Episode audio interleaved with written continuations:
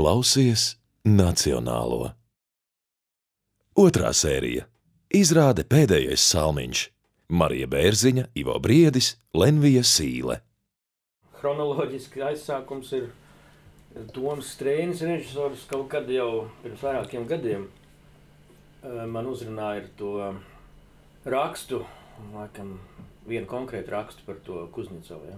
To dīvaino krievu uh, dziednieku, kurš uh, implikātori vēl padomus savienības, man liekas, uh, norietā kļuva uh, populārs. Nu, tās pārsteidzošas stāsts īstenībā, jo skaidrs, ka viņš ir tām adatām Jo nebija tas izgudrojums, nebija nekāds baigs unikālais. Tas adats jau ir zināms, kā jau no kaut kādas ķīnas medicīnas, bet nu, viņš bija izgudrojis, Jā. ka to var kaut kādā veidā pasniegt mazliet savādāk, un tad viņš kā tādu panacēju arī, arī nesa. Un, un, un raksts Vinsants ar to, ka pirmkārt tas implikātora fenomens, otrkārt viņa paša personība ir pilnīgi krēzīga, kaut kāds pavisam jocīgs cilvēks. Nu, traks, var teikt, ka traks, bet te pašā laikā ļoti daudziem kā, ir tiešām itin kā palīdzējis. Nu, tā kā nav iemesla neticēt. Gan televīzijās, gan kaut kādās intervijās, citur, ka jā, jā, viņš man tur tiešām izārstēja. Un trešais fakts, kas man likās vienkārši fantastisks, ka uh, viņš pats savā izgudrojumā arī nomira. Mm. Viņš bija uztaisījis tādu skafandru, kur, kurš būtu viņa visu darbu apgājis, un, un, un arī sirds apstājās eksperimentu laikā. Un nav. Bet nu, tad mēs šo rakstu kaut kā nezinām, ko tajā brīdī darīt. Bija citi darbi, un tad pēc kāda laika Toms saka, ka nu, ir pienācis brīdis atkal ķerties klāt. Un vai tur kaut ko var uzrakstīt, un pēc kaut kādām sarunām. Tas ir pirmais darbs, ko tu, nu, nu, ne tā, bet tev ir daudz nācies rakstīt par it kā reālu prototipu. Jā, nē, nu man ir nācies rakstīt arī, zināmākais darbs, ko droši vien tagad daži vismaz asociē man uzvārdu to seriālu uh, Sarkanais mešs, kur ir principā ļoti daudz prototipu. Ja?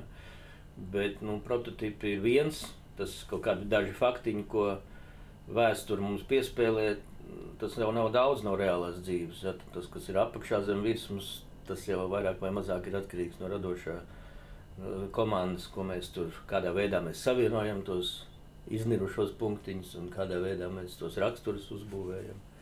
Šeit jau var. Eh, nu, tas, ko mēs tur zinām, tas ir jauki, interesanti. Bet šī nav biogrāfiska izrāde. Man nešķiet interesanti, lai mēs arī biogrāfiski taisītu. Mēs nu, nevajag, manuprāt, vairāk tipoloģisks tāds piemērs, nevis konkrēti biogrāfija. Mm -hmm. Par ko tas viss stāsts? Jā, tu man jautā. Nu, jā, tā kā es mēģināju pagriezt to prom no konkrētās personības, bet drusku plašāk paķert, tad man šķita nu, fenomens kā tāds.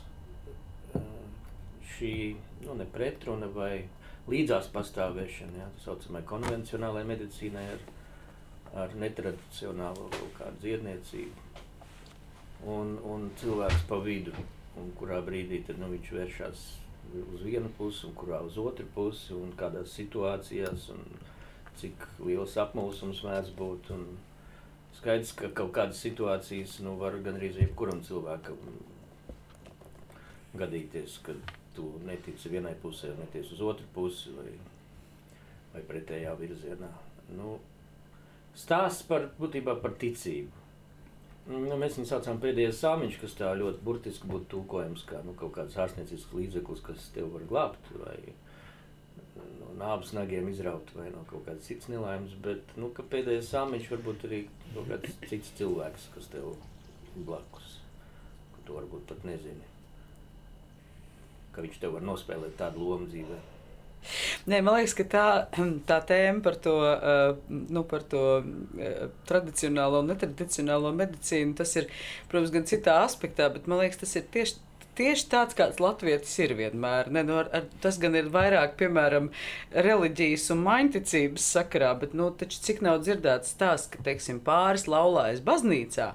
Bet, ja tajā dienā pārskrien melns kaķis pār ceļu, tad visas krustmātes ir ārprātā un saka, ka Dievs tai nav lemta ilgi dzīvot. Nu, man liekas, ka tas ir tas brīnišķīgi, nu arī, jā, tomēr kaut kādas lietas, kas, kas, kas, kas mūsos pilnīgi mierīgi līdzās pastāv. Nu, tas jau vienmēr ir sadzīvojis, nu, arī tāds, kā tu saki, pagānisms ir. Jā. ar, ar nu, tādas tā kā oficiālas reliģijas kaut kādiem kanoniem, mm. viens no otra izaudzis un arī līdzās pastāv. Jo, jo gal galā, kur tad bū, būvēja baznīcas, šeit arī nu, uz vecajām svētvietām. Jā, jā. jā. nu, par ko tev liekas, par ko ir izrādīts stāsts? Nē, es tieši tāpat arī domāju, ka, ka par ticību. Bet tas ir tāpat kā ar nu, jautājumu, vai Dievs ir vai nav. Ja? Mēs varam nu, pierādīt, to nevar. Dekarts mēģināja, bet, bet arī viņam, nu, viņš, teiksim, iziet no, no vielas, ma, ka mm, vielas agregāta stāvokļi mainās, līdz ar to enerģija un enerģijas nezūdamības likums, līdz ar to viņš uzskata, ka, jā, ka Dievs ir viss. Nu, laikam visas lietas ir tādas, ka tikai ar ticību var, uh, arī, arī ar medicīnu tas pats ir. Ja tu netici tam tabletēm, tad, tad viņas arī mehāniski tur, nu, uh, starp citu, tā kā valdes pīrāks endokrinologs, kurš ir ājurvēdists. Viņam ir komplementārās medicīnas centrs, un viņš savieno gan, gan vienu, gan otru. Uh, un, un, un tas, laikam, ir tas pats labākais. Viņš, tas ir ārstēt cilvēku kopumā. Nu. Un acīm redzot, es nezinu, kā. Nu, man uh, Lugā likās, ka izsmeja drusciņi tos dziedniekus. Ja? Bet no otras puses arī tas dakteris ir diezgan komisks. Tā, kā... nu, tā nu, to, to diktē žanrs. Jā, mums, jā. pirmkārt uzdevums uzrakstīt komēdiju. Ah, uzrakstīt komēdiju. Cik nu viņi ir komēdija, tas man tagad grūti spriest, bet principā jau nu, mhm. mums tā kā jāapskatās mazliet viņi ir smaidu, nu, pašiem uz sevi, un tie jau arī esam mēs, kas tur ir uz tās skatuves. Tas ģimenes drāma, ja? Nu, tā ir. Jā, nu. nē, nē, man patīk tas termins, ko viņš ir izgudrojis. Tu, tu, tu, tu esi izgudrojis. Nē, nē, tas jau tāds Šur tur pastāv dramedija, no drāma un komēdija ah, kopā. Jā, jā. ļoti labs. Tieši tā. Un, un vispār ar tām zālēm tas ir, tad, tas ir vienkārši briesmīgi, kas tagad notiek ar farmaceitiem, ar to visu nu, mafiju. Nu, jā, nu, to jā. Var, uz tā arī var sēdēt, nu, uz to var spekulēt. Mm. Protams, ka nu, jo... viņi uzkundzējas, nu, tad, tāpēc pārējie kļūst tā kā apsmieklu objekts. Nu, mm. Arī tā var domāt. Arī tā, jā. Vēl ir man piemērs par zālītēm arī ir tāds psihiatrs Kalnietis. Viņš ir uzrakstījis grāmatu, viņš ir mediķis, viņš ir uzrakstījis grāmatu par zālītēm, nerviem, simtzālītes. Ja. Tā kā, tā kā doktori tomēr ir, ir tādi, kuri mēģina kaut kā savienot to visu. Un par to, nu jā, nu, par zālēm. Parastais komplekts ir sirds, nu, tad tur nieres nāk, nieres paaugstina asinsspiedienu, tad ir cukurs. Kam komplekts? Cilvēkiem pēc 50. À, ar ko visbiežāk slimo? Jā, bet à. tas ir parastais zāļu komplekts, un tu nevar no viņa tikt vaļā. Ko tad tev ir... vajadzēs pēc 50? Jā, Ho, jā holesterīns, jā, uh, jā, nu jā, asinsvadi, tad ir locītavs un, un Un, uh, tur ir precāpju zāles, tas atkal maitā kuģi un zārnas, un viss ir kārtībā. Tā kā ar, ar to tradicionālo, ah, nu jā, es gribēju teikt par pīrāgu, ka viņš uh, saka, ka tradicionālā ir tieši tā pagānu uh, medicīna. Nevis otrādi. Nu, būtībā, jā, tas, Man liekas, ka nu, tas ir kaut kas nebijis šobrīd. Nu, tad nozīmē, ka tas ir tik moderni vispār. Nu, Es neteiktu, ne? Um, arī gadsimta sākumā tas bija. Ja, bija nu, es jau domāju, teosofija. Vispār jau vienmēr, varbūt krīzes laikos kaut kā vairāk parādās. Šobrīd, Jā, es domāju, nav tas, tas degpunkts šai tēmai. Mm -hmm. Jo, manuprāt, 90. gadi pat bija pavisam traki. Tur bija visi tikai Jā, veiksmes pievilinātāji un ko tik vēl tur nedarīja. Jā, tur, man liekas, bija pilnīgi tā kā Elli jau iestājusies. Ne, nu, man liekas, ka, ka šobrīd ir arvien vairāk tas. Um, tā problēma varētu būt tajā, nu, tas, es, es pat par to daudz domāju. Mm, šobrīd tas mm, piedāvājums krietni pārsniedz pieprasījumu, es teiktu tā. Jo man liekas, ka tā informācijas pārbagātība dēļ visiem masu mēdījiem, dēļ Facebook un tā un tālāk, tas, tas cilvēks ir apjutis jebkurā gadījumā ārprātīgi. Un, ja tu neatrodi, nu, es šobrīd, e, es teiktu tā, ka mani uztrauc tas Uh, savukārt vairāk tieši uh, tas tāds drusku okultisma. Tā, nu, ne tieši tā, nu es vienkārši iedomājos to statistiku ar vientuļajām sievietēm un ka viņai, nu tā kā uz katru sievieti ir kādi trīs zilnieces. Es tieši par, es nenāju par dziedniekiem, es tagad vairāk par kaut kādām astrologiem, nu, kuras ir gatavas tev pie, pieburti jaunu līga vaini un tā tālāk un tā joprojām. Un otra lieta ir šie, jā, kas ir interesanti, ko es, es tieši izlasīju vakar ievā rakstu, uh, un cikot uh, ir tas ajavas masku rituāls, kas ir Peru šamaņiem. Kas ir absolūti halucinogēnis un, un apziņas mainīšanas stāvokļa lieta, bet, protams, ka šobrīd, šobrīd tas ir kļuvis par pilnīgu trendu, tiešām par modes lietu. Un tagad ir tagad nu, ajavaskas. Nu, jā, ajavasko turisms. Un, dot, un kaut kad pirms pāris nedēļām es saprotu, ka ir aizgājusi vienā, bet man liekas, ka Latvieta tieši bojā šajā ajavasku rituāla laikā. Un tieši tāpēc, ka to dara nevis īstie šamaņi, bet to dara kaut kāda dāma no Krievijas, kur, nu, cikot skaidrs, un man liekas, ka tas ir tik ārkārtīgi bīstami šādi. Bet, bet man arī, godīgi sakot, ir, ir um, viena konkrēta draudzene, kura nu, izmēģina visu, jo tas izmisums kaut kāds ir tāds, ka nu, tā sajūta ir tāda, es esmu vēl joprojām viena, man vēl nav mazulīša, man nav arī vīrieša. Un tad kā lēnām vienā brīdī zūd tā dzīves jēga, un tad viņi mēģina skriet uz visām pusēm. Un, protams, arī visu laiku gaidot tā kā burvju nūjiņu, un it kā nekas ne, nu, ka nepalīdz un nepalīdz. Un man liekas, ka tiešām tas, tas rezumē tajā visā ir tas, ka, nu, jā, par to uzmanīgo, kādas enerģijas tu iekustini, jo viņas ir abas un viennozīmīgi viņām ir jābūt cerams, ka vairāk līdzsvarā, nevis. nevis. Bet um, es tieši par to domāju, ka cilvēks tajā savā apjukumā ir arī ļoti nu, ievainojams. Un tad, ja tas cilvēks, viņš tev var izmantot arī ļoti neforšiem mērķiem saviem. Un tas ir tas, par ko es arī tā domāju. Bet no otras puses, atkal es esmu no tām, kura arī uzskata, ka jo vairāk tu par kaut ko domāsi, jo no kaut kā tu baidīsies, jo vairāk tu viņu pievilksi. Nu, viens sakot, nu, À, nu jā, par lāstiem arī, e, kā Jānis Lejiņš tajā zīmoga sarkanā vaskā. Viņš saka, ka latvieši ir burvju tauta. Un, un e, nu, tās senās zināšanas ir tiešām diezgan plašas un diezgan stipras. Bet man liekas, ka tieši ar to ar bu buršanos, ar to gan ir jābūt uzmanīgam, jo tas viss nāk atpakaļ. Un... Nu, redziet, taisnība ir stāsts par to, vai jums kādreiz, vai rakājoties šajā tēmā, nevienu brīdi nebija bail no dziednieku spēka vai ļaunās acis. Ne, nu tad, kad bija jāmeklē reāli prototipi, uh mhm. -huh. Es vienbrīd nu, gribēju būt ļoti drosmīga un kaut kā vērsties arī pie, pie tādiem. Nu, nu, man bija jau tā doma, nu, tā riskēt, bet es būtībā es tiešām laikam drusku tā. Eh, Un tad es aizgāju pie cilvēka, kur es, kur es pati jūtu, nu, kur nāk tomēr kaut kāda gaišo enerģētika. Jo man kaut kā, nu jā, es nezinu, nu, kaut kā man, jā. Liela daļa arī no šiem šāmaņiem un dziedniekiem jau ir ļoti skarbi savā ārējā izpausmē. Viņi tā viņi neglauda tev pa spalvai. Tur, tur, protams, iznāk ārā ārkārtīgi nekomplimentāras lietas pašam par sevi, ar ko tu tiec nostādīts nu, acis pret aci. Bet um, kaut kā mums tur tagad salikās tā, ka man liekas, ka ka viss būs labi, jo, jo kaut kāds mīlums tajā visā arī ir. Nu, tādā ziņā, ka arī dziednieki galu galā ir cilvēki, un tieši tā, nu, ka, ka viņi taču labprāt grib atteikties no tā visa, un tad, nu, nu, nu nē, to neļauj. Kad es izlasīju, man ienāca prātā Šekspīra vētra Prospero, ja, kad viņš atsakās no tā, ka viņš var ietekmēt eh, notikumus, Viņš to grāmatu savu izmet eh, jūrā un tagad dzīvos vienkārši. Ja? Tā kā nevis paļausies uz kaut kādām nu, burvestībām, ja? Tad, bet, bet uh, vienkārši dzīvos. vienkārši dzīvos. Nu, jā, mm. iesviedīs sev straumē. Jā, jā. Mm.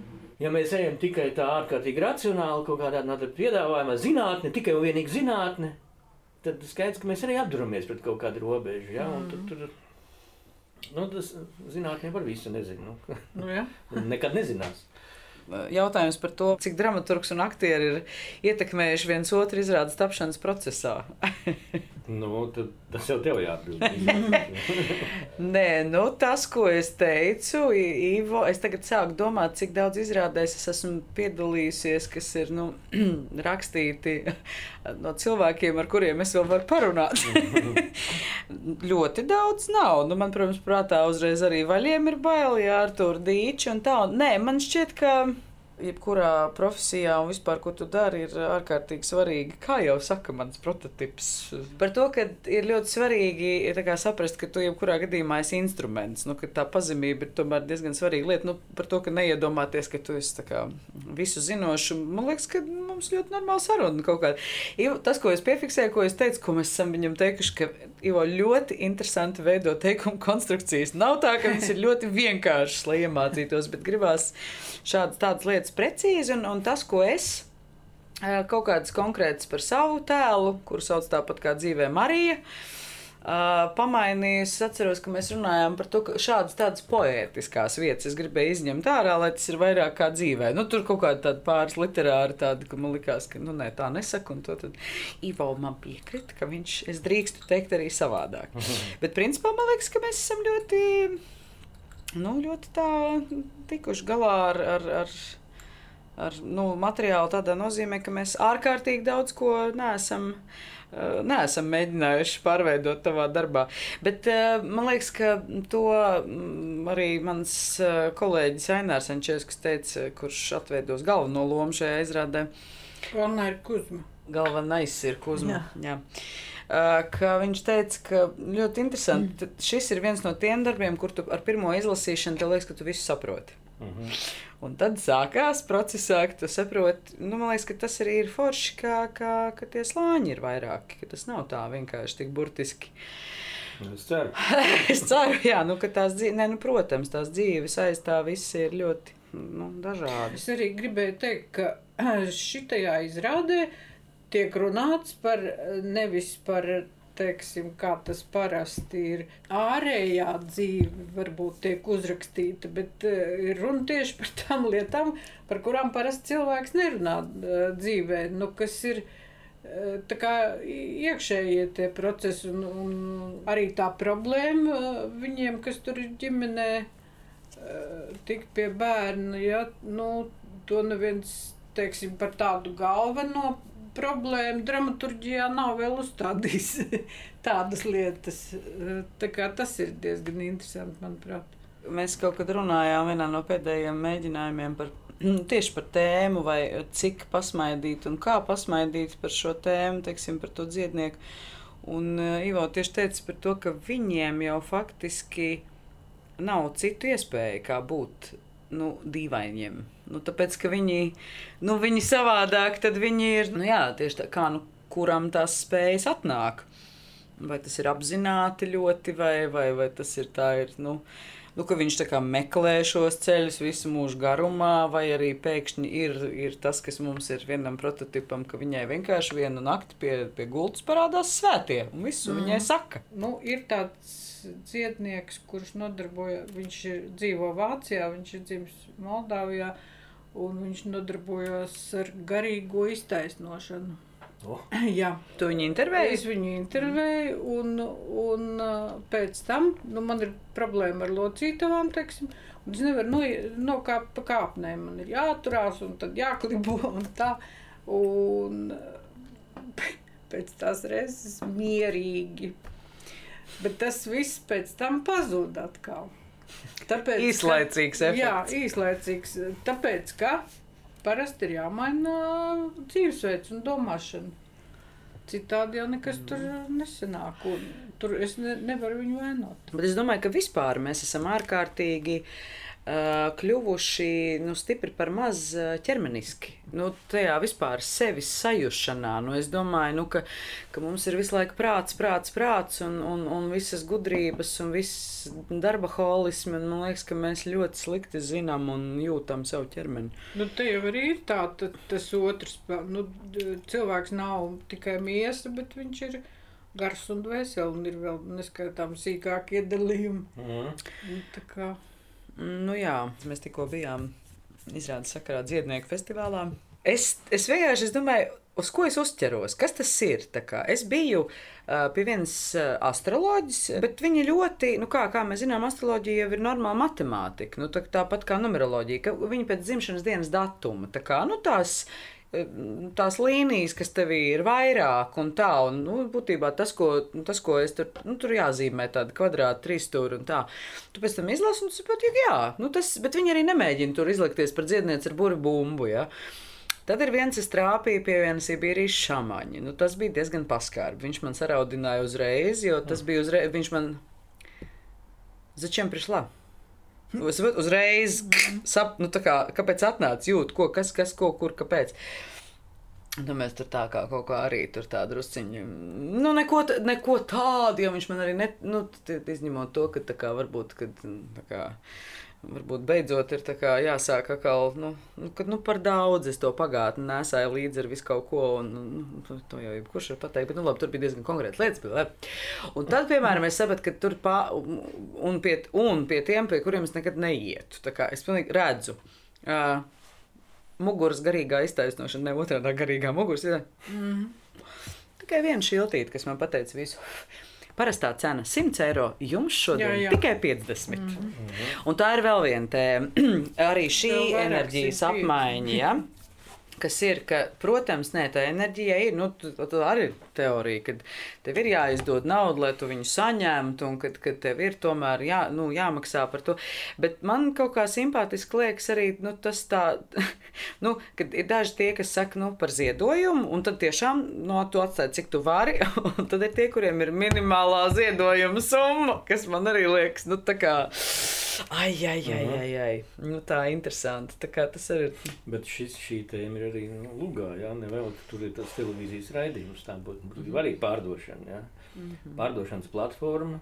Kur par, par sponsoru naudu tas viss notiek. Jā. Tad viegli pārdot. Šis produkts ir pārdodams. Ir, ja, mērķa auditorija ir gatava, ir uzsildīta. Ja, ir gatava mm -hmm. skatīties, slēgt iekšā to televizoru. Reitingi vienmēr būs augsti. Bet tu pieminēji to, ka piedāvājums pārsniedz pieprasījumu. Man liekas, tas ir arī ļoti patiesi. Un, un visur, kur ir tāda pelēkā zona, tāda neskaidrība, ja, kur tu nevari īsti norientēties, tur taču ir tik viegli apmaldīties. Un kā tu vari atšķirt, kurš no piedāvājumiem ir nu, ģeldīgs, kurš ir vienkārši šarlatānisms. Tu gribi pievilkt kaut kādu veiksmi vai, vai laimi, vai, vai, vai tāpat tas pats princips darbojās spēļu automātos, manuprāt. Arī tā ir pelēkā zona, kur tu Ja nu tiešām tāda veiksme eksistē, un es esmu tur kaut kādā veidā viņu var pievilkt, pies, piesaistīt. Jā, mm. tur, tie paši kaut kādās loterijās uzvar. Ir taču pierādījums, daži cilvēki vairāk kārt ir uzvarējuši. Ja? Dabūjuši to simtus tūkstošu. Kā, kā viņam tas viss eksistē, to var izdarīt, to var pievilkt. Kā, ne, kā lai nenotic. Mhm. Un uz to ir šausmīgi daudz eh, vārīties. Var, piķi var pelnīt. Man liekas, ka ekstrasens krāpjas visvairāk cilvēks ir pārliecināts, ka viņš var tur, teiksim, svarā no, no, no, nokritināt. ja? Un viņš strādā, un strādā, un viņam maksā, un, un faktiski nekas nenotiek. Ja? Tā. Un tas bija ekstra sens, okay. Jā, un tā visu, nu, tas arī jaunībā, kad man nemaz nevajadzēja nomest svaru. jā, man liekas, tā, tā ir kaut kāda zināma. Oi, vispār brieduma, brieduma pakāpe, kad, kad tu esi gatavs kā, dzīvot uh, nu, bez instrukcijām savu dzīvi. Jo tas ir tas, ko man arī mans prototyps teica, ka nav jau nekā vienkāršāk, kā iet pie kāda, un kurš tev visu laiku saka, ir jādara tas, tas, tas, tas. tas. Nu, man arī faktiski ir viena ļoti mm, šobrīd aizdomīga sajūta. Tāda. Tur ir mums arī viena tāda lēdija, kur Rīgā mm, tieši darbojas ar cigunu, un pie viņas iet ļoti daudz radošo profesiju pārstāvi. Un, bet tā sajūta ir tāda, ka viņi arī tā drusku zombē tos cilvēkus uz to, ka man tas vienīgais pareizais, un tāds sajūta, ka viņi veido savu armiju. Pilnīgi tāda sajūta, ka jā. Mm. Ir piemēram Džordis Penza, tagad modē. Viņam ir kvantu meditācija. Ak, kvants dievs! Jā, bet viņš ir sevi izārstējis. No, Halleluja. viņam ir, viņš ir bijis absolūti guļošs, sešās vietās mugurkauls lausts. Oi. Viņš ir pats uh, doktors uh, medicīnas. Viņam ir tagad neskaitāmi uh, jau mācekļi arī Latvijā ir vismaz divi. Un kāda ir viņa metode? Nu, tā es saku meditācijas. meditācijas Jā, kvantu. tikai, jā. Nu, tas, nu, bet kvantu lauks pastāv. Nē, Nu, nē. kur, kur tu liksies tā? Nē, tā man patīk ir. tie nosaukumi vienkārši. Tas ir Nu, jā, un nu, tu saproti, vai tur ir apakšā ir, mēs jau tos kvants neredzam. Tad, kad viņš runā, tad ir pilnīgi absolūti uh, saprotams. Jā. Mhm. Tā kā es domāju, ka tas droši vien tā arī ir, ka viens cilvēks to var, un, un citi atkal. Nu, jā, ne. kā talantīgs mācītājs sāk stāstīt Jā. par Dievu, tad mēs arī noticam, ka viņš eksistē. Nu. Vai kāds sāk stāstīt par vienlīdzīgu sabiedrību, ka ir iespējams, varbūt mēs arī Marksam noticam. Intervējot, ka, ka es, uh, kad es sarunājos ar cilvēkiem, tad man, es jau pieķēru pie domas, ka uh, man gribās, lai nu, tādiem. Nu, dziednieki man maz tik daudz nav bijuši, bet uh, ezotēriķi. Ja? Tad uh, man gribās, lai viņš man pārliecina. Jo tās ir tādas lietas, ja, kuras ah, tā rosina tādu mm, fantāziju, un, un, un tad, tad to iekšējo pasauli tā padara tādu redzamāku un taustāmāku. Atgriežamies pie ticības atkal. Jā. Nu, strādā tikai tas, kam tu tici, bet tā jau ir. Nu.